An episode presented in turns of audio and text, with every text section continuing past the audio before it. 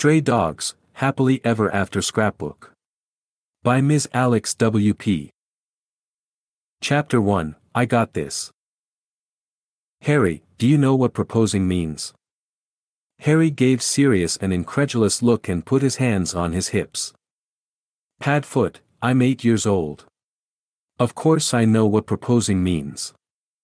Oh, okay, sorry, I was just making sure, Sirius said. Since you know all about it, I was wondering if you would help me propose to Moony. You want me to help you propose to Da, I mean Moony? The fact that Harry already called Remus daddy half the time, because Teddy told him he was allowed to, never failed to make Sirius's heart swell. Would you? Sirius asked. Yeah. What do I have to do? Sirius looked around conspiratorially, leaned forward, and motioned for Harry to come closer. Harry's eyes widened, and he crawled onto Sirius's lap, eager to be part of the plan. I need you to get him out of the house for a little while, Sirius whispered. Do you think you and Teddy could ask him to take you to the playground with the dogs? Yeah. Harry whispered back. And I can cry if you want me to. Use that as a last resort, Sirius said, stifling a laugh. So you think you can handle it? It's a big job. Harry's chest puffed a little as he replied. Don't worry, Paddy, he said. I got this. Chapter 2 The Surprise. Can we come out yet? Remus called from the living room. No. We'll tell you when you can come out.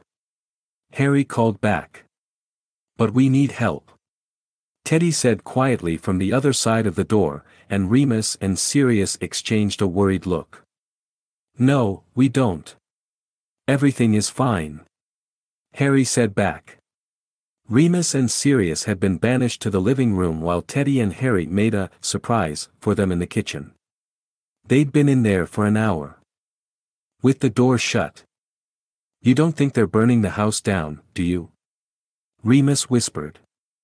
They know they're not allowed to use the stove, Sirius replied, but he didn't sound convinced.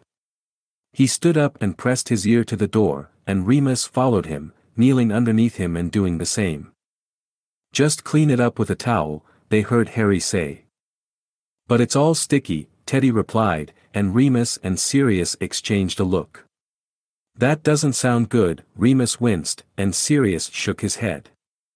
You forgot the flowers. Teddy yelled. Shush. Harry hissed. There was a moment of silence, then the door opened abruptly. Remus and Sirius stumbled out from behind it and into the kitchen. Harry and Teddy stood shoulder to shoulder, and Harry counted in a whisper. One, two, three. Your anniversary dinner is served, the boys announced together, putting their arms up with a flourish. Teddy took Remus by the hand, and Harry took Sirius, and they dragged them across the kitchen, past the sink that was piled high with dirty dishes, past the puddle of sticky honey on the floor, which Ziggy and Bowie were busy licking up, and to the kitchen table. It was set with a tablecloth, the fancy china, and plates of dinner, peanut butter and jelly sandwiches, two whole apples, Teddy and Harry still weren't allowed to use the sharp knives alone, two champagne glasses filled with milk, and two heaping, melting, dripping ice cream sundaes. In the middle of the table was a vase filled with flowers that were clearly pulled from the backyard, some with the roots still on the bottom and with dirt floating in the water. And above the table was a banner written in crayon and taped crookedly to the wall reading. Happy anniversary Daddy and Paddy. Thank you, it's beautiful. Sirius said, kissing them both on the tops of their heads. Yes, thank you, this looks delicious. Remus agreed, as they sat down. Bon appetit. Harry said, and Remus and Sirius tried not to laugh at how sweet and cute it was. Instead, Sirius raised his glass of milk and Remus did the same. Happy anniversary, Moony, my love. Happy anniversary, Pads. Chapter 3 Brambles you're eating them all, Teddy. No I'm not. Yes, you are. Harry said. Daddy, look, Teddy's eating all the raspberries. Remus looked over at Teddy, who wore the evidence of Harry's accusation all over his berry-stained face. Teddy, don't forget to put some of the berries in the basket, he said. We won't be able to make jam if we eat them all now. Granny Hope had set Harry and Teddy a very important task that morning, to fill two huge baskets with as many raspberries and blackberries as they could carry. The morning mist was still rising from the trees when the boys took off down the rolling hill behind her house, pushed open the wooden garden gate, and picked their way through the winding, wild brambles, plucking the fat fruits from the bushes and dropping them into their baskets. Or in Teddy's case, simply eating them straight off the vine. Sorry, Daddy, said Teddy, who was now making quite a show out of carefully adding the berries to his basket and only eating a few when he thought no one was looking.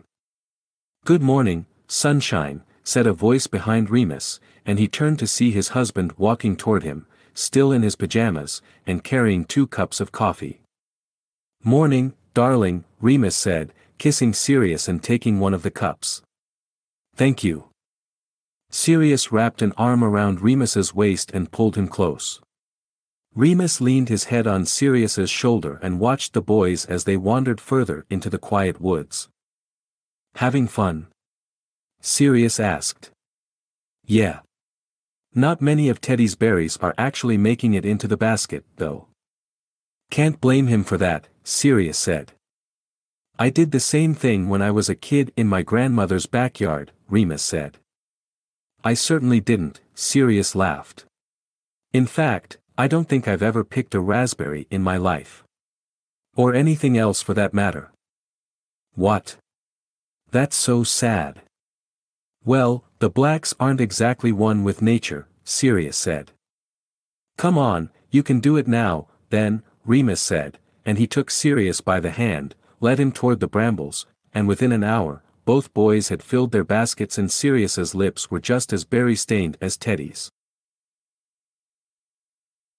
Chapter 4, Frog Many years later, whenever Harry or Teddy heard the phrase, a million to one shot, they would remember the frog that sailed through the air and landed right on top of Teddy's head.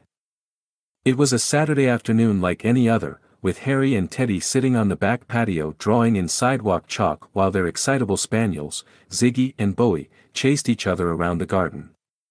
Teddy had just chosen a piece of red chalk to draw the cherry on top of his banana split when he felt something land with a gentle thump on top of his head. He dropped the chalk and reached up to investigate. Ugh, he cried, feeling something solid, but squishy and cold, under his hand. Harry dropped his chalk, too, and jumped to his feet, his eyes wide. Daddy! Paddy! Teddy has a frog on his head. Harry cried, pointing at his little brother. Their fathers looked up from where they were sitting in lawn chairs with glasses of wine and hurried over. What on earth? Remus said, bending down to inspect his son's head. Teddy has a frog on his head. Harry repeated. So he does, Sirius nodded. He leaned over and scooped the frog into his hands, cupping it gently as it tried to hop away. A closer inspection revealed that the frog was actually injured. It had a small cut on its soft belly. A bird must have caught it and dropped it out of its mouth, Remus said. And Teddy caught it on his head, Sirius agreed, ruffling Teddy's hair. A million to one shot, kiddo. You should buy a lotto ticket tonight. And that's how the Lupin Black household became a frog infirmary and rehabilitation center for the summer. With the frog safely stashed in a glass jar with holes poked in the top, Sirius, Remus, Teddy, Harry, and the dogs piled into the car and headed to the pet store where they bought a small terrarium and water bowl. When they arrived home, the boys took to the backyard, grabbing leaves, sticks, twigs, and moss to recreate a very convincing frog habitat. It was a considerable upgrade from either the jar, the jaws of a bird, or Teddy's head. But what will Trevor eat? Teddy asked that evening, for they had named the frog Trevor. Moths, of course. Harry answered, and immediately opened the back door and jumped, grabbing at the air around the porch light around which many moths fluttered. Sirius and Remus looked at each other, trying not to laugh as their son attempted, unsuccessfully, to catch a moth in his hand. He was several feet too short for the job. How about I try? Remus offered, and within a few seconds, had a moth flapping about in his cupped hands. Sirius opened the top of the terrarium and Remus dropped the moth inside. The four of them watched as Trevor's eyes darkened. The frog moved slowly, stalking his prey, then. Hop! The moth was eaten in a flash. Trevor's humans cheered, Ziggy and Bowie barked madly, and the summer continued much like this for several weeks. You know, Sirius said one afternoon a few days before school was about to begin. I gave Trevor a checkup this morning, and I reckon he's all healed and ready to be released back into the wild. Harry and Teddy looked at each other glumly. They knew this day would come, but were still sad to say goodbye. How about we take a walk into the backwoods and pick the perfect spot for him to live? Remus said. So that's what they did. Harry and Teddy ran ahead and found a tree whose bark was the exact dappled brown color and texture as Trevor's skin. Here's good, Harry said bravely. When he saw that Teddy was crying, he put an arm around his little brother's shoulders. Trevor will be happier here than in our bedroom. Teddy nodded tearfully, and reached into the terrarium. Goodbye, Trevor. Thank you for landing on my head, he said, before placing him onto a branch. Trevor sat very still for a moment, as though reveling in his new freedom, and hopped away. Teddy reached for Sirius's hand, Harry took Remus's, and the four of them walked back to their house to have dinner and a special dessert of mint ice cream in honor of Trevor, since both Trevor and the ice cream were green. Daddy? Harry said, climbing into Remus's lap after dinner. Yes, darling. Remus answered. Can we get a snake? Chapter 5 Monster Sirius Harry Teddy Remus arrived home late after a faculty meeting and expected to find his family in the midst of their usual bedtime bustle of brushing teeth, putting on pajamas, and reading stories. But when he stepped inside, the house was unnaturally quiet. Even their dogs, Ziggy and Bowie, didn't run to the door and bark his arrival like they usually did. Hello. Remus called as he climbed the stairs. Up here, Daddy. Harry's voice replied, and Remus followed it into Harry's and Teddy's bedroom. Hi guys, what, what are you doing?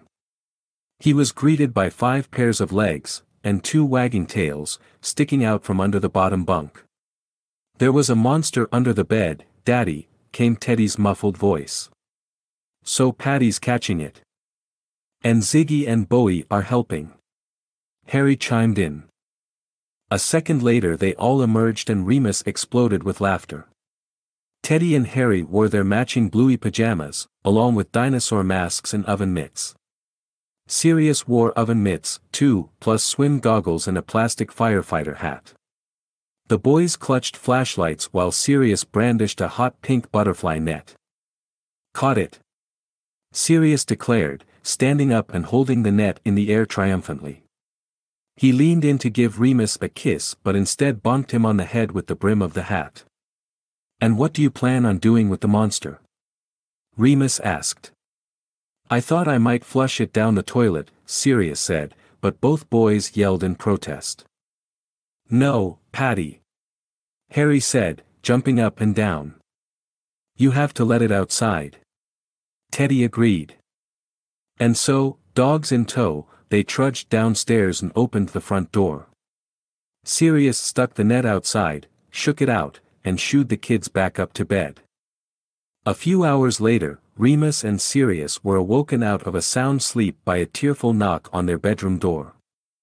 What's the matter, Teds? Remus asked blearily as the little boy climbed into bed with them.